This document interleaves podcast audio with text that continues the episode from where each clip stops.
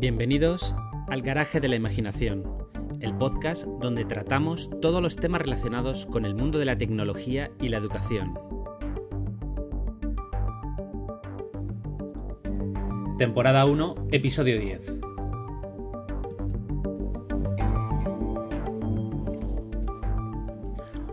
Hola a todos y bienvenidos a un nuevo episodio de El Garaje de la Imaginación, el podcast donde tratamos todos los temas relacionados con el mundo de la tecnología y la educación.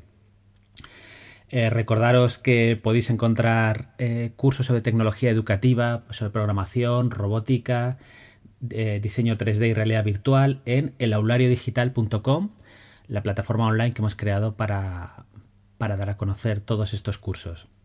Bien, en este episodio vamos a hablar eh, sobre kits de robótica para primaria. Vamos a hacer una serie de, episodios sobre kits de robótica en general porque es una cosa que me, que me preguntan mucho y que es muy, muy demandada por las, por las familias. ¿no? El, ¿Puedo comprarle? ¿Qué le puedo comprar a mi hijo? ¿Qué kit de robótica le puedo comprar? Bien, eh, lo primero que, tengo que decir es que hay miles de kits eh, y cada día salen salen nuevos kits. En este, en este recopilatorio no voy a hablar de todos, voy a hablar de los que a mí me parecen interesantes o los que son más, más conocidos. Y para, para no poneros la cabeza como un bombo, porque ya os digo, podría, podría estar 20 horas hablando sobre kits de, sobre kits de, robótica. Eh, me voy a centrar en tres grandes apartados. ¿vale? Van a ser eh, Lego, eh, Microbit y Arduino. Bien, vamos a empezar por Lego, que fue, digamos, la empresa responsable de este boom de la robótica educativa. Con un, con un kit que sacó hace, pues, creo que 12 años aproximadamente. Eh, es el, kit de Lego WeDo, el 1.0. Y es un kit que, que venía con un, con un motor, un sensor de movimiento, un sensor de distancia un hub que permitía conectar todos estos, eh, los sensores y el motor al ordenador mediante un cable USB y eh, estos sensores y, esto, y este motor se podían conectar, se podían unir a piezas de Lego. ¿Vale? Y, entonces pues teníamos poleas, teníamos engranajes, teníamos piezas de Lego normales y corrientes. Con eso se hacían construcciones que podíamos desde Scratch programar los motores y los sensores para que actuasen de una determinada manera. Y este fue el boom de la, robótica educativa, este, este kit de, Lego. Eh, este kit de Lego ya no se puede encontrar y es una pena porque funciona por USB y, es, es bastante sencillo de utilizar y está bastante bien, pero hasta donde yo sé no se puede encontrar ya. Eh, Lego lo cambió por la versión 2.0 que es muy parecido eh, pero funciona por Bluetooth. y esto hace que a veces sea un poquito complicado de configurar, de...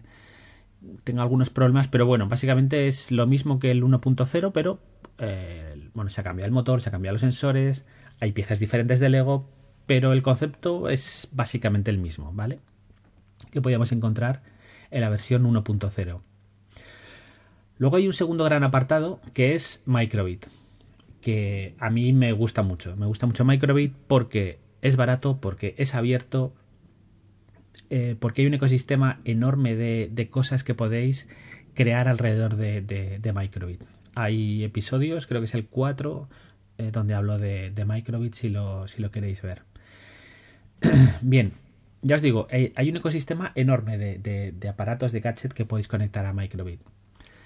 Eh, por, dividirlo en, en apartados, podríamos hacer un pequeño apartado de iniciación, ¿no? De cosas muy básicas que se pueden hacer con, Microbit para los más pequeños, pero que son muy, muy interesantes. Yo diría dos, que son eh, Halo, Halo LED, hay, hay de varias empresas. Básicamente es un, es un aro, es un aro de, LEDs que se conecta a, a, Microbit. Y nosotros lo que hacemos es programar las luces.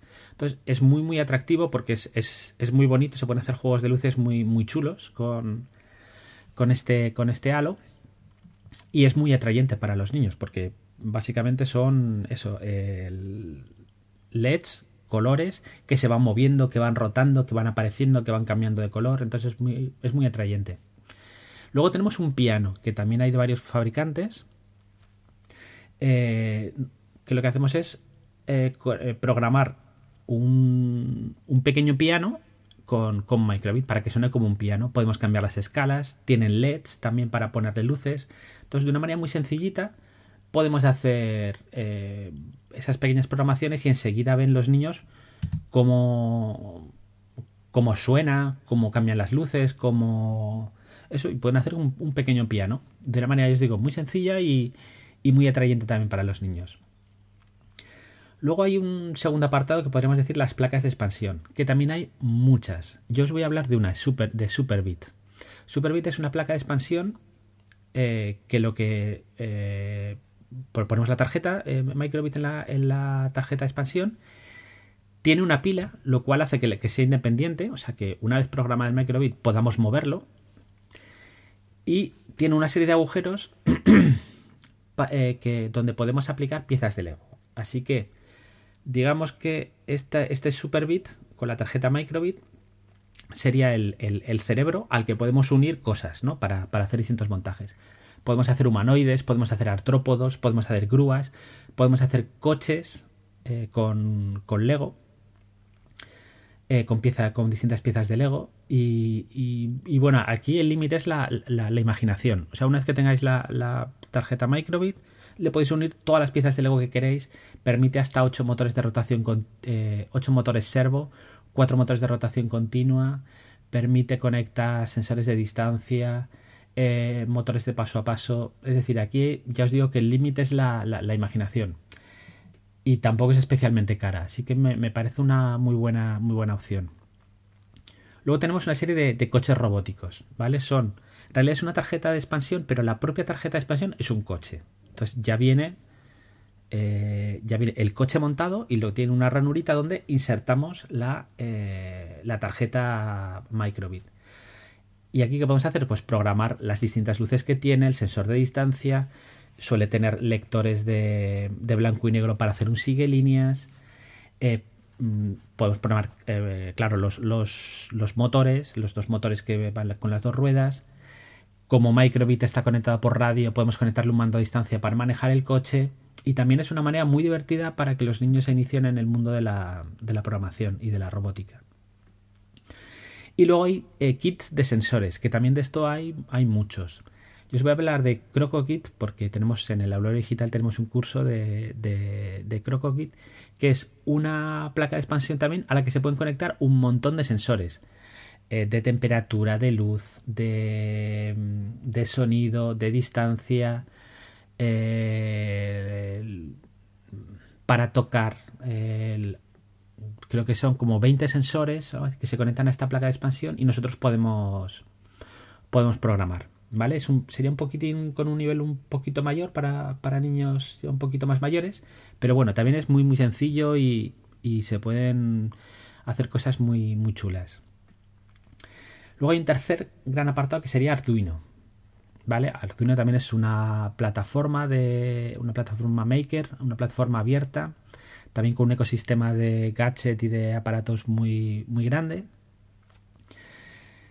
Y bueno, aquí también mm, hay miles de cosas de las que podía hablar, pero bueno, por, por, acotar las cosas, ¿vale? Ya os he dicho que no, no voy a hablar de todo, sino de cosas que me parecen realmente interesantes.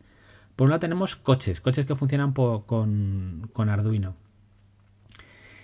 Eh, y eh, la ventaja de estos dos coches de los que hoy os voy a hablar es de la empresa Yabun, eh, son Roboduino y Omnibox. Me gustan estos dos coches porque funcionan tanto con el IDE de Arduino. Arduino es un lenguaje de programación también, es un lenguaje de programación por texto, pero también permite programarlo con Scratch, con Scratch 3.0, con una versión propia de, de Yabun de Scratch 3.0 y así el salto a Arduino es más sencillo, ¿no? Por un lado podéis programar todavía con Scratch 3.0 y luego también podéis programarlo en modo texto con el IDE de, Arduino. Y estos dos coches, no si lo había dicho ya, se llaman Roboduino y Omnibox. Eh, luego tenemos una empresa que se llama eh, Key Studio que tiene unas placas que a mí me gustan también mucho, se llaman AC Plug. Eh, mirad, una de las, de las dificultades de Arduino es que es hacer las conexiones se hace mediante una serie de pin y de placas eh, donde ponemos los cables que se van poniendo. bueno, eso hace que al principio a los niños les resulte un poco complicado y sientan un poco de rechazo. Eh, y para evitar esto, lo que tiene esta placa de especial, esta eh, Key Studio AC Plug, es que permite que las conexiones con los sensores, con los motores, con lo que sea, se hacen mediante un cable RJ11. El cable RJ11 es el, el del teléfono. ¿Vale? Son, son, no sé si, si lo habéis visto alguna vez, el cable de teléfono que conectáis a una, a la pared tiene como un, hace como un clic, es una pieza que hace clic y se conecta. Entonces tiene una serie de, entradas analógicas y digitales con ese cable de, teléfono. Entonces tú, eh, eh, las conexiones se hacen muy sencillas. Entonces eso hace que eh, iniciarse con Arduino, con este tipo de placas, pues sea, sea mucho más sencillo. Y por último tendríamos unos kits de LGU que son de este tipo, digamos, de hacerlo con pines, con placas protoboard, que es el, Arduino que conoce todo el mundo que ya es un poco más complejo, se hace con el IDE de Arduino, pero bueno, son, son kits eh, relativamente baratos y que están muy bien y ya para gente que quiera eh, iniciarse más profundamente en el mundo de Arduino. Y bueno, hasta aquí este repaso rápido ¿vale? de, kits de, de robótica para niños en, para niños en primaria e incluso para, niños en secundaria que no tengan nociones sobre, sobre robótica, que creo que son, que son interesantes y que pueden ser de, utilidad para, los niños y para, y para los padres. Y bueno, hasta aquí el capítulo de hoy del podcast. Eh, espero que os haya gustado y nos vemos en el siguiente episodio. Gracias.